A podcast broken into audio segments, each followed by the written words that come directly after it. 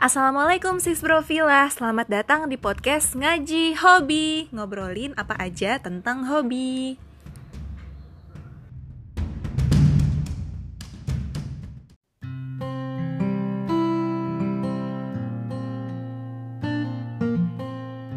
Halo semuanya, apa kabar? Mudah-mudahan kalian dalam keadaan baik ya. Mudah-mudahan hati kalian baik, hari kalian baik, semua yang ada pada diri kalian dalam keadaan baik dan bisa kalian syukuri secara mendalam. Di podcast Ngaji Hobi kali ini, kita bakal ngobrolin suatu hal yang seru banget nih karena pembicara kita pada episode ini adalah dua orang ahwat-ahwat nih ya, ahwat-ahwat yang punya semangat yang tinggi dan juga punya keceriaan tingkat tinggi yang bisa memberikan kita suntikan-suntikan semangat.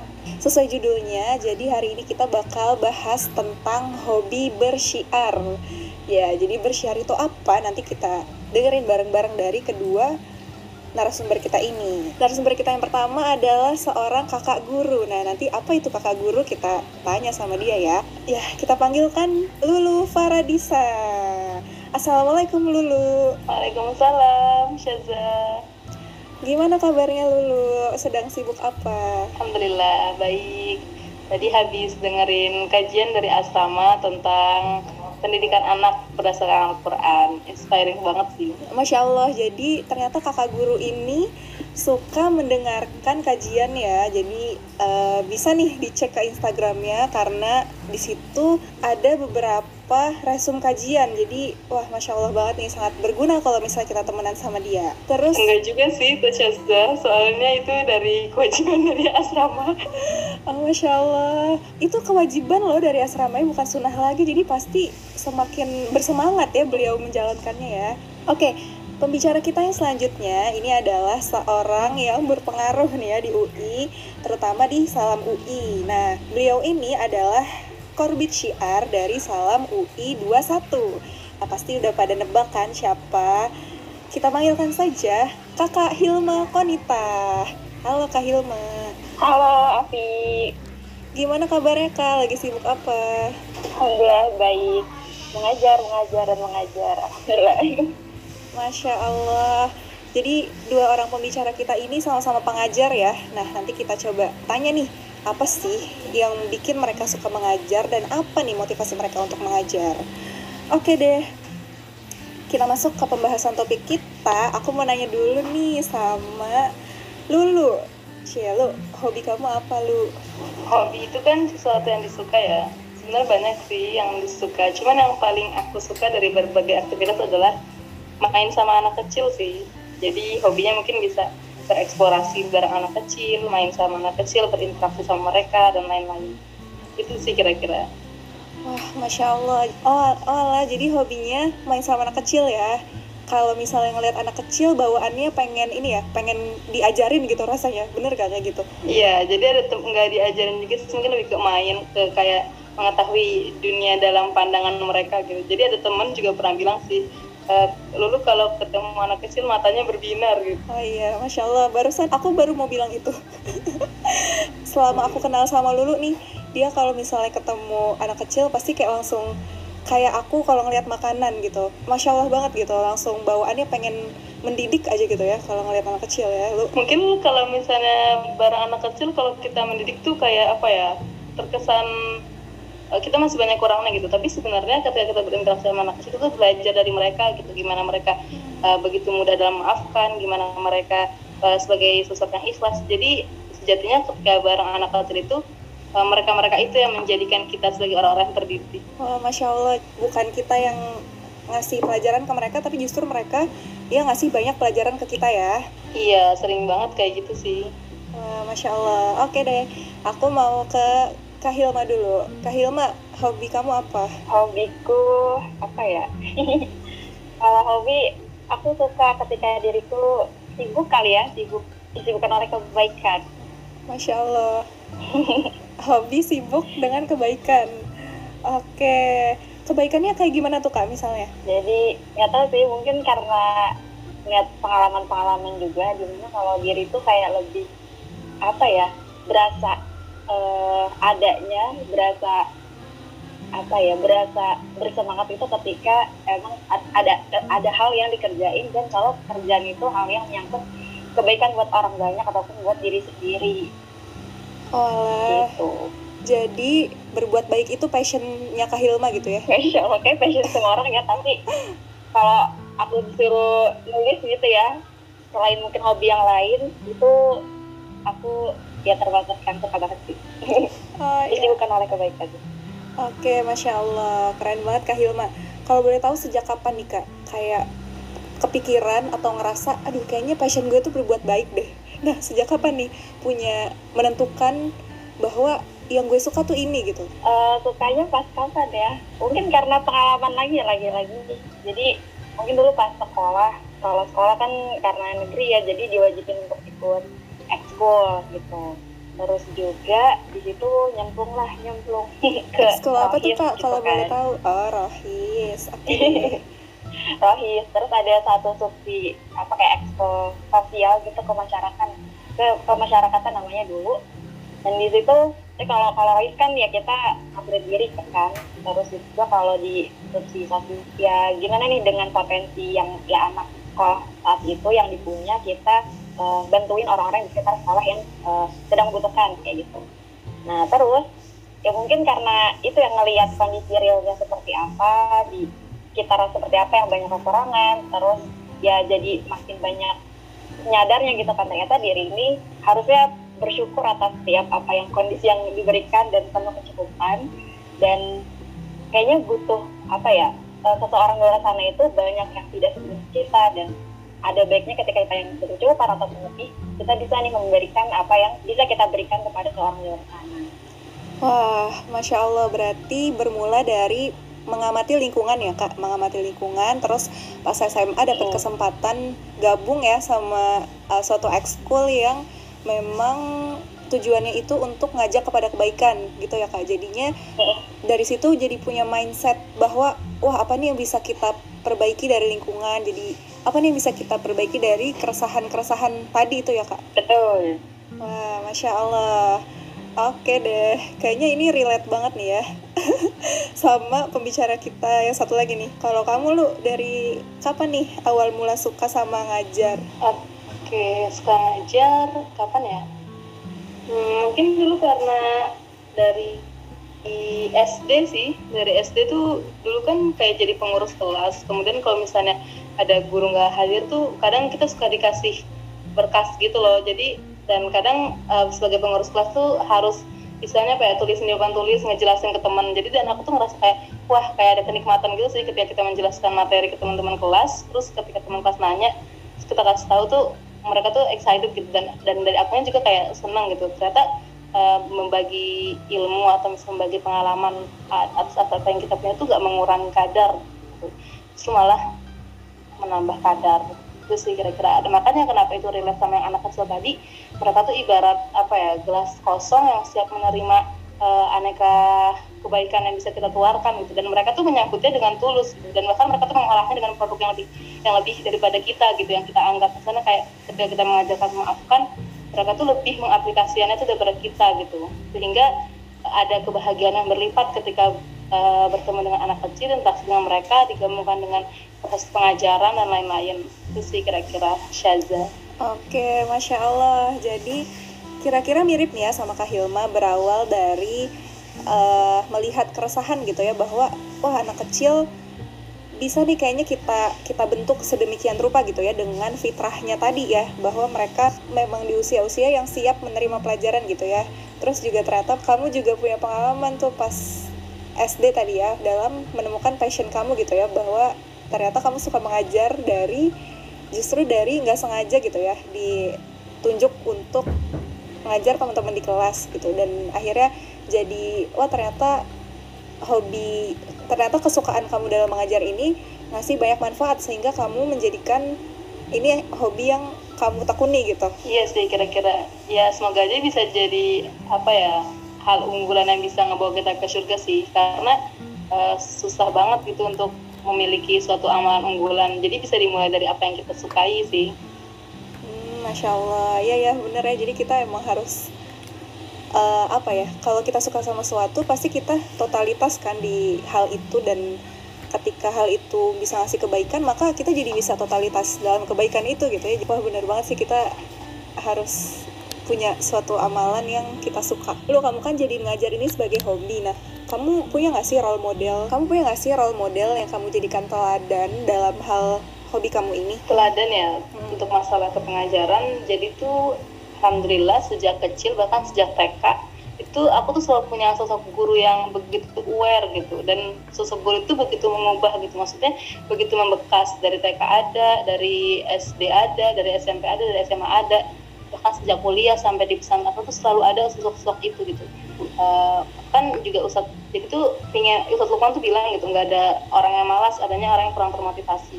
Nah aku tuh merasa banget gitu peran para guru itu tuh tuh sangat-sangat besar buat hidup aku gitu. Dan aku ingin menjadi uh, perpanjangan tangan mereka untuk orang-orang yang juga mungkin butuh motivasi untuk bangkit dan butuh untuk hal-hal ilmu yang apa ya yang ketika mengajar tuh dengan cara yang menyenangkan sehingga masuk dan tidak membenci ilmu dan sebagainya sih jadi kalau bisa dibilang role model sebenarnya banyak uh, setiap guru yang aku temui dalam jenjang ilmu itu selalu ada apa perwakilan sebagai role modelnya gitu. Oh iya, masya Allah. Jadi ternyata banyak nih ya role modelnya dan saking banyaknya nggak bisa disebutin satu-satu gitu ya? Iya, karena merasa kurang adil aja sih. Maksudnya peran mereka tuh sama besar dan begitu banyak yang berperan besar. Jadi aku berterima kasih sih kepada segenap orang-orang yang telah menjadi pendidik buat diri aku dari sejak aku masih kecil di lingkungan keluarga sampai udah seusia ini. Masya Allah, aku juga berterima kasih kepada kamu yang pernah mendidik aku. Ya, kita lanjut ke Hilma.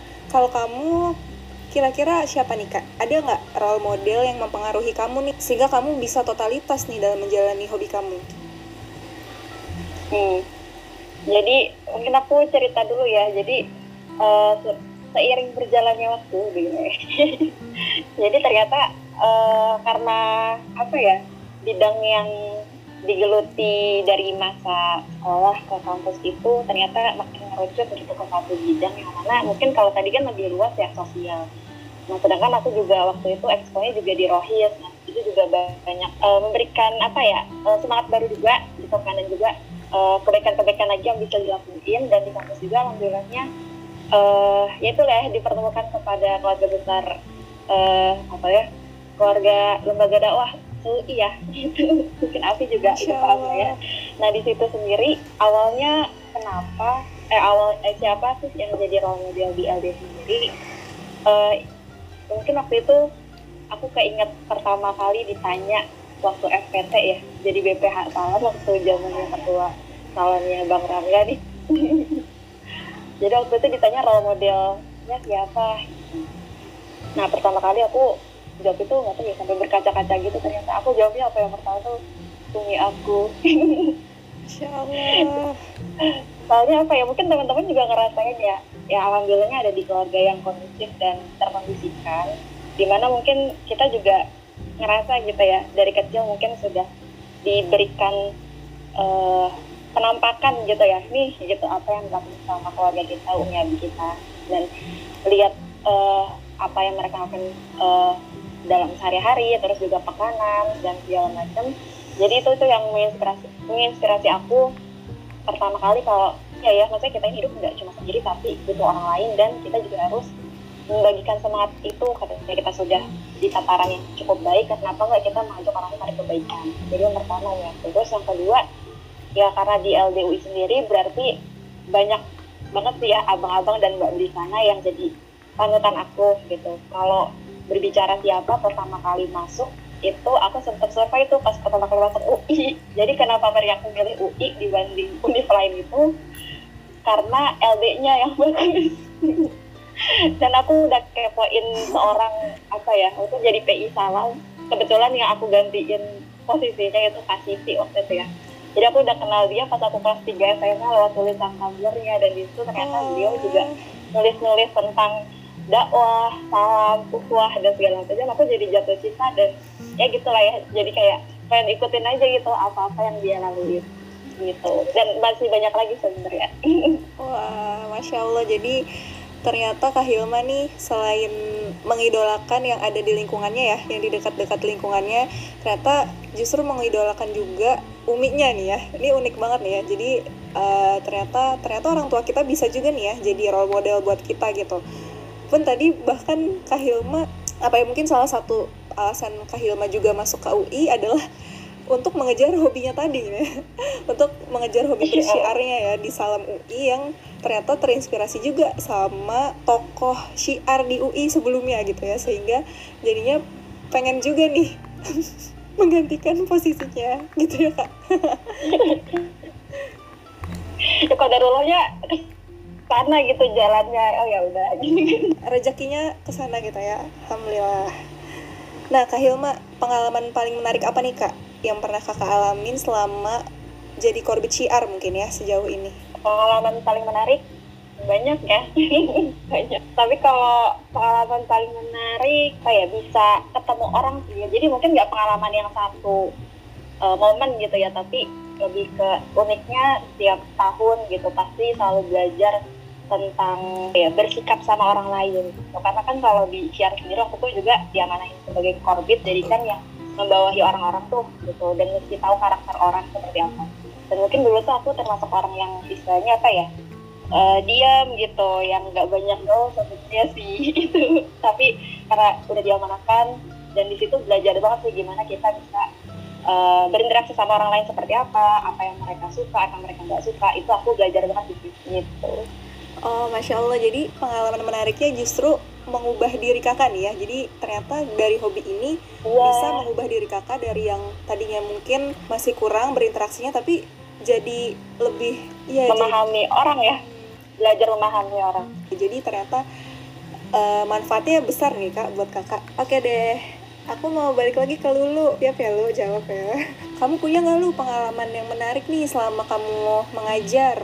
Oke, coba jawab ya jadi dulu ini balik ke dulu sih emang kita tuh apa ya kita bergerak atas apa hal-hal dulu yang kita kerjakan gitu jadi dulu tuh aku SD tuh suka banget nonton film Neni 911 pernah nonton nggak Shaza? Oke, okay, jadi Neni 911 itu itu cerita dokumenter sih, cerita barat. Aku nggak tahu di Amerika atau di Inggris. Pokoknya itu bahasa Inggris. Seorang ibu tentang pengasuh yang lucu gitu jadi dia itu uh, dipanggil gitu punya spesialisasi mengasuh anak dan dipanggil ke keluarga-keluarga yang emang uh, tantrum banget gitu anaknya dan lain-lain. Dan hebatnya Neni ini walaupun dia adalah sosok yang nggak dikenal bagi anak itu tapi dia bisa menjadi teman yang baik gitu dan bahkan membalik kehidupan sang anak. Nah ini sih. Jadi uh, dan dulu tuh kan aku punya adik banyak ya. Maksudnya selalu punya adik-adik kecil dan uh, ngerasa dulu tuh masih kayak buruk banget tuh perlakuanku dengan adik-adik dan ketika masa sekolah asrama sih asrama tuh di oh, dari Usman itu kan ada program mengajar wajib mengajar. Terus itu ada anak yang dia tuh kayak legend banget. Maksudnya ketika dipegang siapa yang megang dia tuh istilahnya angkat tangan gitu. Karena anak ini hobi lari hobi teriak hobi mukul dan segala rupa. Pokoknya itu banget dah legend banget dia. Nggak mau ngaji dan segala rupa pokoknya nggak mau ngapa-ngapain tapi ketika coba dideketin coba diajak teman coba uh, dikreasikan hal apa apa dia tuh yang tadinya jam ngaji jam 4 biasanya dia nggak datang dia tuh jam 3 atau setengah tiga tuh udah datang gitu. Bulu lu bulu lu udah teriak-teriak duluan gitu. Udah manggil-manggil. Dan setiap kali misalnya nggak mau ngaji sama yang lain gitu pokoknya tuh jadi deket banget gitu. Kan ketika dia pulang sekolah dia sempat mampir ke asrama panggil-panggil. Itu berlanjut sih ketika saya di PAUD juga uh, ada juga anak yang legend kayak gitu suka nendang suka apa nggak suka sekolah dan lain-lain. Terus coba dideketin coba di apa ya ya diberikan kasih sayang dan segala rupa itu anak yang tadinya seminggu mungkin cuma dua kali masuk tiga kali masuk dia tuh yang selalu datang pertama gitu. Dia selalu datang pertama terus uh, ke kantor guru amah lulu amah lulu ayo ke atas ayo ke atas. Jadi begitu apa ya anak kecil tuh begitu bisanya gitu untuk mereka move on menuju ke kebaikan dan mereka tuh bersemangat untuk mengerjakan hal itu. Itu sih yang paling berkesan. Jadi aku pengen uh, ketika misalnya juga waktu di TPA kemarin juga ada anak yang lagi-lagi legend gitu kan. Sama polanya. Jadi ketika ngeliat anak yang sama-sama pola suka nendang suka mukul suka teriak oh itu sebenarnya ada benang merahnya sih. Mereka hanya butuh kasih sayang dan cinta kita gitu. Dan ketika bisa diberikan itu uh, masya Allah dia jadi anak yang bisa duduk kemudian nggak mukul lagi dan punahlah uh, apa ya gelar legend mereka itu sih kira-kira. Wah, masya Allah. Jadi pengalaman menariknya ini ya merubah seorang anak yang legend gitu ya yang tadinya mungkin orang-orang udah hopeless sama dia tapi ternyata dengan pendidikan yang berbasis kasih sayang ala seorang lulu akhirnya anak itu bisa uh, apa ya berubah gitu ya 180 derajat mungkin yang tadinya uh, dipandang sebelah mata gitu ya tapi tiba-tiba nggak tiba-tiba sih pasti ada prosesnya. Uh, kemudian jadi anak yang justru semangat nih belajarnya. Wah itu pasti susah banget ya lu ya. Itu mungkin berangkat pengalaman sih karena aku dulu di sekolah tuh tipe yang kayak gitu tipe legend Iya dan aku dan aku punya sosok uh, di sekolah tuh ada BBK yang setiap tahun tuh manggilin aku psikolog dan memberikan aku training segala rupa. Jadi aku tuh benar-benar ngerasa oh ternyata bisa ya gitu. Uh, cinta kepada anak-anak yang istilahnya dalam tanda kutip legend gitu. Karena dulu aku juga diberikan hal itu gitu sama guru-guruku. Bahwa mereka tuh bisa bisa menaklukkan gitu yang tadinya suka uh, berbuat ulah dan segala macam tuh mereka bisa ditaklukkan bukan dengan hukuman karena kalau atau ancaman karena itu bisa ngebuat apa ya bikin kita makin lagi sih. Tapi mereka tuh cukup menaklukkan itu dengan kasih yang mereka berikan gitu. Dan aku pengen menerapkan itu kepada seluruh anak-anak yang uh, kekurangan atas porsi dari kasih yang tersebut. Itu sih kira-kira.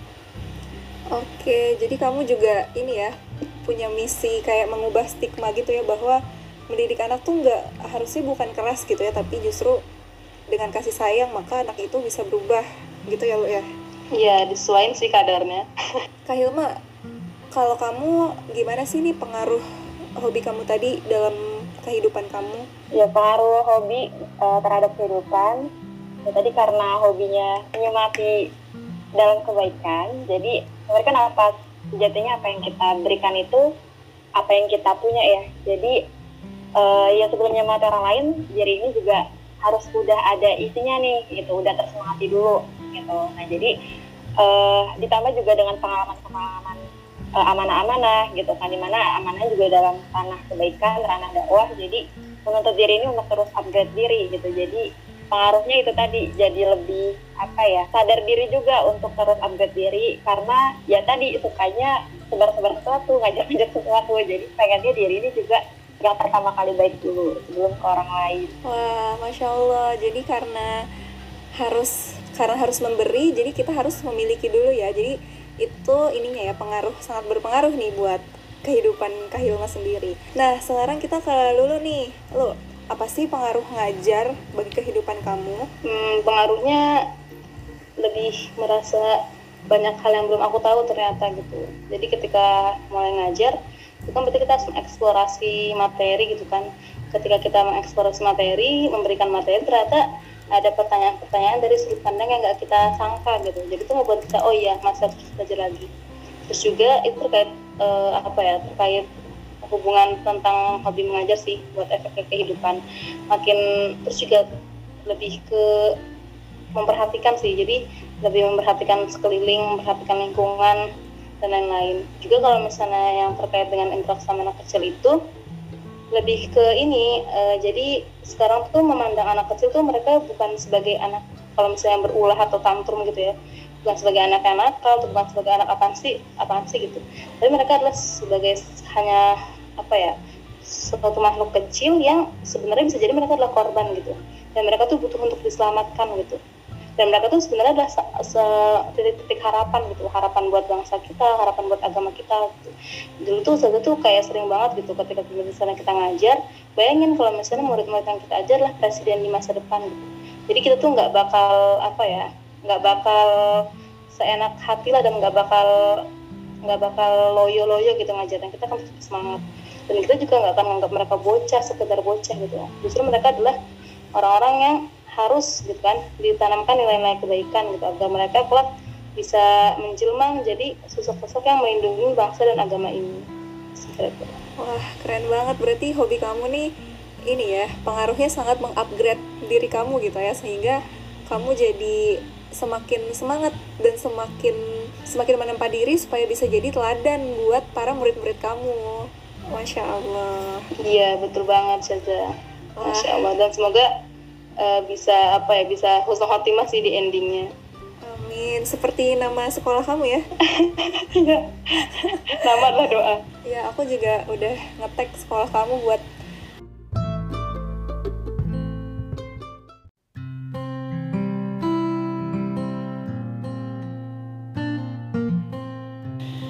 anak-anak aku masuk ke sana semua biar kayak kamu semua aduh gimana kalau kamu membuat suatu lembaga pendidikan baru gitu dengan idealisme seorang Syaza?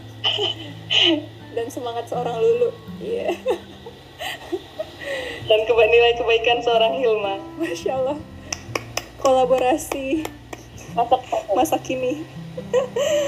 Oke aku sekarang mau nanya Kak Hilma. Kak Hilma apa sih suka dukanya kamu menjalani hobi kamu ini? Tadi kan untuk bisa nyemangatin orang kamu harus semangat dulu nih. Nah ada nggak tuh momen-momen kayak aduh susah banget nih bikin uh, diri gue semangat gitu. Jadi uh, suka dukanya gitu apa pas menjalani hobi ini?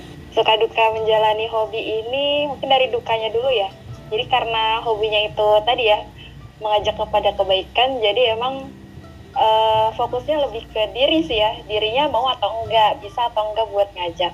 Jadi lagi-lagi ke kondisi diri nih. Kondisinya dirinya itu lagi siap enggak? Berarti kan lebih ke kondisi apa tuh ya lagi futur enggak gitu. Jadi kalau udah kondisi udah enggak enak diri aku pribadi sih lebih enggak yang maksain ya. Maksudnya kalau diri itu lebih kalau diri itu lagi nggak mood ataupun lagi merasa nggak banget gitu nggak banget buat share share itu pasti udah orang apa udah pasti udah kebawa juga tuh ke pesan yang pengen disampaikan ke orang lain gitu. Terus juga ya mungkin ini ya sering juga tuh quotes-quotes bertebaran yang bunyinya apa yang kita uh, sampaikan dari hati kan akan sampai ke hati. Nah ini kalau semisal hatinya itu lagi keruh gitu ya lagi butek istilahnya kalau dipaksa pun nanti akan mental mungkin ya gitu. Jadi itu tadi sih dukanya itu ya baik lagi kalau misal kondisi lagi nggak enak pasti lagi nggak dulu gitu buat sebar-sebar.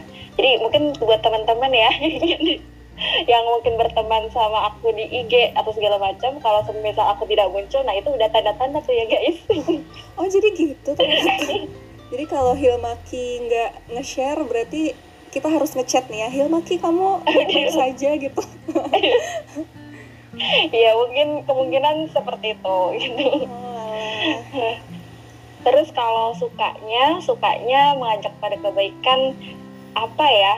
Seneng sih ya, e, seneng ketika orang lain baru tahu apa yang kita sampaikan. E, kan insya Allah juga kebaikannya juga mengalir kepada kita. Terus juga mungkin tadi ya terkait kalau di lembaga dakwah kita punya kenalan yang banyak, gitu kan? Bisa kenal si A, si B, si C, terus juga bisa kenal mungkin public figure uh, dan segala macam bisa belajar langsung dari beliau-beliau dan ya orang-orang yang mungkin jadi pemateri gitu kan. Kan mau nggak mau kita masih hubungin dan segala macam jalan komunikasi itu bisa banget untuk jalan relasi gitu. Terus juga sukanya juga itu sih tadi lebih ke karena apa ya kalau di lembaga doa kan aku ke, di syiar ya. Jadi kalau syiar itu emang banyak event terus juga berarti kan dituntut performanya itu mesti sehat mesti bagus dan juga anak-anaknya itu kalau di share penuh apa ya bisa dibilang harus punya banyak ide gitu juga kreatif dan segala macam nah itu membentuk diriku banget tuh. Maksudnya dengan dituntut seperti itu berarti lama-lama kan diri kita juga belajar ya menuju harapan itu gitu ya dituntut itu. Gitu. Jadi sukanya itu sih dari yang digeluti ternyata ada sisi-sisi positif yang bisa aku asah dari sana juga. Gitu Wah, masya Allah, kayaknya lebih banyak sukanya nih ya daripada dukanya. Betul. BTW, BTW kita kan juga kenalannya di lembaga dakwah ya kak ya. Oh iya, masya Allah. ya jadi salah satu, iya sih berasa banget salah satu keuntungan berada di lembaga dakwah tuh bisa kenal banyak orang dan ke depannya tuh orang-orang itu ternyata orang-orang yang ngasih pengaruh besar gitu dalam hidup kita. Jadi Iya benar banget sih kata Kak Hilma. Selain kita dituntut untuk selalu memberi, tapi sebenarnya kita juga mendapat banyak nih ya di hobi Kak Hilma ini gitu. Selain kita ngasih sesuatu kepada orang lain, tapi sejatinya kita mendapat lebih banyak lagi dari yang kita beri. Gitu ya Kak ya? Amin, amin, ya alamin. Masya Allah. Kalau dulu apa nih lu suka dukanya mengajar? Oke, okay, kalau dari ikutin Kak Hilman deh dari dukanya dulu. karena habis duka ada suka gitu ya. Harapannya habis suka nggak usah ada duka lagi. Oke okay, okay. kalau misalnya dari duka hmm, mungkin karena yang ingin digeluti itu adalah dunia pendidikan anak dunia pendidikan gitu kan. Terkadang e, tema besar itu tuh belum terlalu kuat atau belum terlalu bisa dire direalisasikan sama diriku yang masih banyak kurangnya gitu. Jadi uh, tentang aku yang masih belum konsisten tentang aku yang terlalu banyak pikirannya bercabang atau apa untuk apa ya untuk melaksanakan uh, hobi ini pengen sesuai dengan apa yang diekspektasikan tuh masih terasa berat banget gitu. Dan terkadang tuh jadi kayak apa ya kayak menyalahi diri sendiri dan bikin stuck sih. Itu sih kira-kira dukanya. Juga terkadang uh, ketemu sama orang-orang yang mungkin belum memiliki pemahaman yang sama gitu. Mungkin karena dari akunya juga masih kurang ilmu dan hikmahnya memetik apa yang mereka sangkakan atau mungkin apa ya banyak hal yang membuat kita berbeda gitu kan. Tapi eh, di lain sisi atau enggak dukanya mungkin kayak apa ya iya sih kayak apa yang aku ajarkan apa yang aku berikan materinya itu masih sama sekali jauh dari apa yang aku amalkan gitu. Jadi terkadang terbayang sama ketakutan akan sebuah asar yang mengatakan uh, bahwa nanti itu ada orang yang terburai ususnya gitu di neraka ketika ditanya loh bukannya kamu yang ngajak kebaikan ngingetin ini? Iya aku ngajak kebaikan ngingetin ini ngajar ini itu. Tapi aku sendiri nggak mengamalkan. Jadi kadang habis ngajar tuh aduh ya Allah usus gue jangan terburai please di neraka. Jadi kadang tuh eh, bayangan-bayangan itu besar gitu melekatnya. Tapi buat menjadi super rajin atau super solihah itu juga susah gitu. Maksudnya nggak uh, mudah gitu melihat kayak track record masa lalu dan segala rupa gitu kan. Walaupun nggak boleh nyalahin masa lalu juga. Terus kalau sukanya banyak sih sukanya tuh bertemu dengan orang-orang yang begitu mendambakan hidayah gitu ya. Maksudnya orang-orang yang semangat banget gitu. Uh, pengen kayak kita ngapalnya pengen belajarnya. Anak-anak kecil yang uh, berani bertemu dengan orang asing dan mendapatkan ilmu gitu ya juga tentang ketemu teman-teman baru. Betul kayak kata Kak Hilma ketemu saudara-saudara baru. Meninggalin tempat ini pergi ke tempat itu ketemu lagi saudara-saudara baru dan segala rupa itu sih uh, maksudnya ya dan Allah tuh kayak lebih terasa lebih lapang lebih lapang dan hatinya dan urusan-urusannya tuh lebih uh, lebih mudah gitu. Nggak se apa ya nggak sempit dulu dalam memandang sesuatu sih. Itu sih kayak kita sukanya dalam menggeluti hobi ini. Allah a'lam Masya Allah. Jadi sebenarnya yang aku tangkep ya lu ya dukanya itu sebenarnya lebih ke tantangannya besar gitu ya. Di dunia pendidikan kan emang rintangannya banyak gitu ya kayak dalam hal koordinasi terus dalam hal apa kecakapan diri sendiri gitu dalam mengajar. Jadi sebenarnya dukanya itu ya ketika tantangannya itu banyak. Masya allah banget sih orang yang bisa bertahan gitu di dunia pendidikan. Insya Allah berkahnya banyak gitu. Nah sukanya lebih ke ini ya lu ya berkahnya banyak gitu ya kayak tadi uh, dapat ketenangan terus juga dapat banyak teman gitu ya jadi hobi mengajar ini mengundang keberkahan juga nih dari Allah ternyata. Amin. Semoga aja bisa menjadi bagian orang yang mendapatkan keberkahan itu. Ziyadatul khair. Amin. Masya Allah. Teman-teman kita sudah sangat ini ya termotivasi nih sama dua bintang tamu kita hari ini yang masya allah hobinya sangat berfaedah nih ya mungkin nggak banyak nih orang yang punya hobi kayak gini. Uh, buat kak Hilma ada nggak kak pesan buat para penerus kakak nih ya? Atau orang-orang yang ternyata punya passion yang sama nih sama kakak? Apa yang pengen kakak bilang kepada mereka? Oh ya pesan-pesan ya untuk teman-teman yang mungkin uh, memiliki passion yang sama atau yang ada amanahnya gitu ya. Amanah apa tuh dipaksa atau terpaksa. Karena ya itu sudah takdir Allah insya Allah. Kalau mengajak kebaikan itu kan sebenarnya bukan berarti kita sudah baik sepenuhnya ya. Tapi ketika kita merasa Allah ini udah banyak banget ngasih kita pelajaran berharga hikmah ataupun ibro dalam hidup kenapa enggak nih kita uh, juga ngajak teman-teman kita di luar sana yang belum bisa menyicipi kebahagiaan yang kebahagiaan iman gitu dalam hati kita kenapa enggak kita ngajak mereka jadi bukan berarti diri kita yang sudah baik, tapi kita mengajak pada kebaikan memang ingin sama-sama menuju jadi baik, jadi pribadi yang lebih baik lagi. Terus juga pesannya, ini juga tadi belum sempat di-sharing ya, jadi kenapa pada akhirnya aku uh, semangat juga pada hobi ini, pada dasarnya aku nggak pede juga nih sama amalan-amalan pribadiku. Jadi mungkin dengan sholat kita, dengan uh, puasa wajib kita atau segala macam, yang mungkin ya walau, walau alam ya kita belum tahu nih sebenarnya Allah tuh ridho gak sih sama amalan-amalan itu? Dan untuk mempercepat untuk memperbanyak amalan itu itu ada tuh rumusnya itu rumusnya apa? Dakwah kita mengajak kepada kebaikan. Jadi insya Allah dengan kita mengajak kepada kepada kebaikan itu kan jadi pahalanya itu kayak sistem MLM ya guys.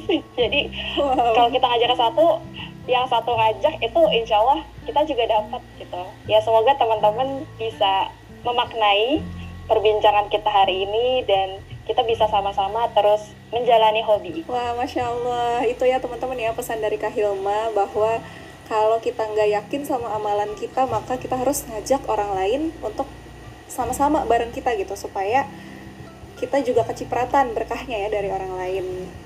Oke deh, makasih banyak Kak Hilma.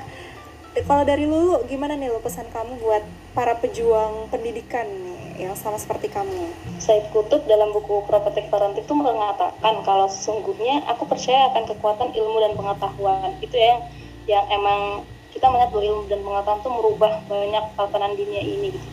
Tapi beliau mel- melanjutkan lagi, tapi aku lebih percaya pada kekuatan pendidikan.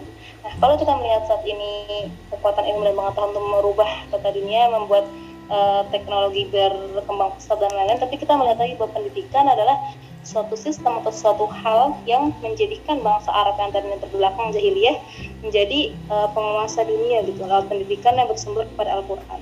Jadi teman-teman sekalian yang memiliki minat dan eh, bakat ke sana ke arah pendidikan itu gak usah minder karena ngerasa ya lah masa gue jadi guru dulu tuh nggak mau jadi guru mau- tapi percayalah bahwa guru adalah atau pendidik adalah pilar terbesar gitu dalam sebuah peradaban bangsa. Jadi kita ini eh, garda depan dalam menjaga keutuhan peradaban kita sendiri. Kemudian juga kalau misalnya ustazahku tuh cerita di kelas manusia itu disebut dalam Al-Quran itu sebagai al-insan. Insan sendiri maknanya adalah manusia dilihat dari sudut pandang eh, psikologis dan fisiknya. Jadi insan ini menunjukkan bahwa manusia adalah makhluk yang terdidik gitu maksudnya makhluk yang bisa diarahkan makhluk yang memiliki naluri kebaikan dan lain-lain jadi ketika bisa kita melihat orang-orang atau objek eh, didik kita masih seperti rasa-rasanya jauh gitu kan. Dan kita juga melihat diri kita kayak masih jauh terus aja digoes gitu loh. Teruslah bersemangat untuk memperbaiki diri untuk mendidik karena insya Allah akan sampai gitu. Eh, akan sampai ke titik di mana eh, manusia manusia itu akan terdidik makna terdidik adalah munculnya perbaikan positif atau perubahan positif dalam hidupnya. Itu sih kira-kira.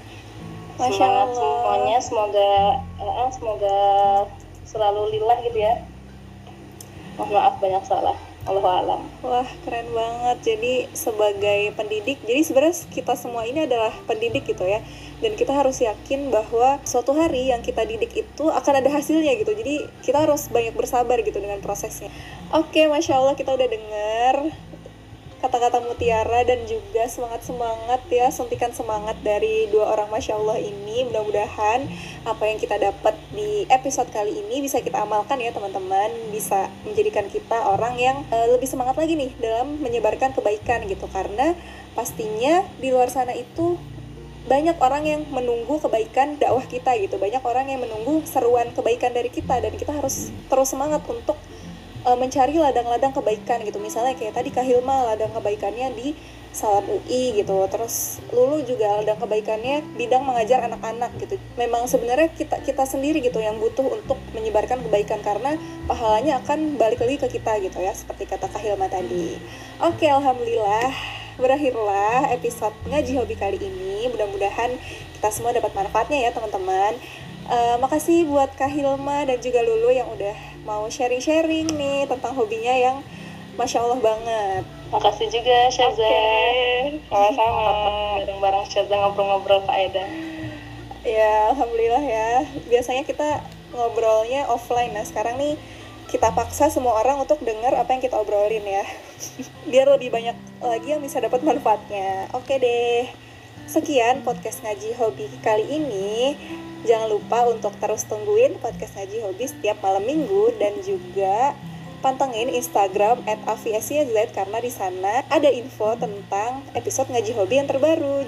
Oh ya, dan juga follow Instagramnya Lulu. Apa namanya Lu? at Lulu Faradisa Oke, dan Instagramnya Hilma. Hilma QNTH Oke, ya eh, jangan lupa ya teman-teman di follow biar bisa mendapatkan manfaat nih dari dua orang tadi.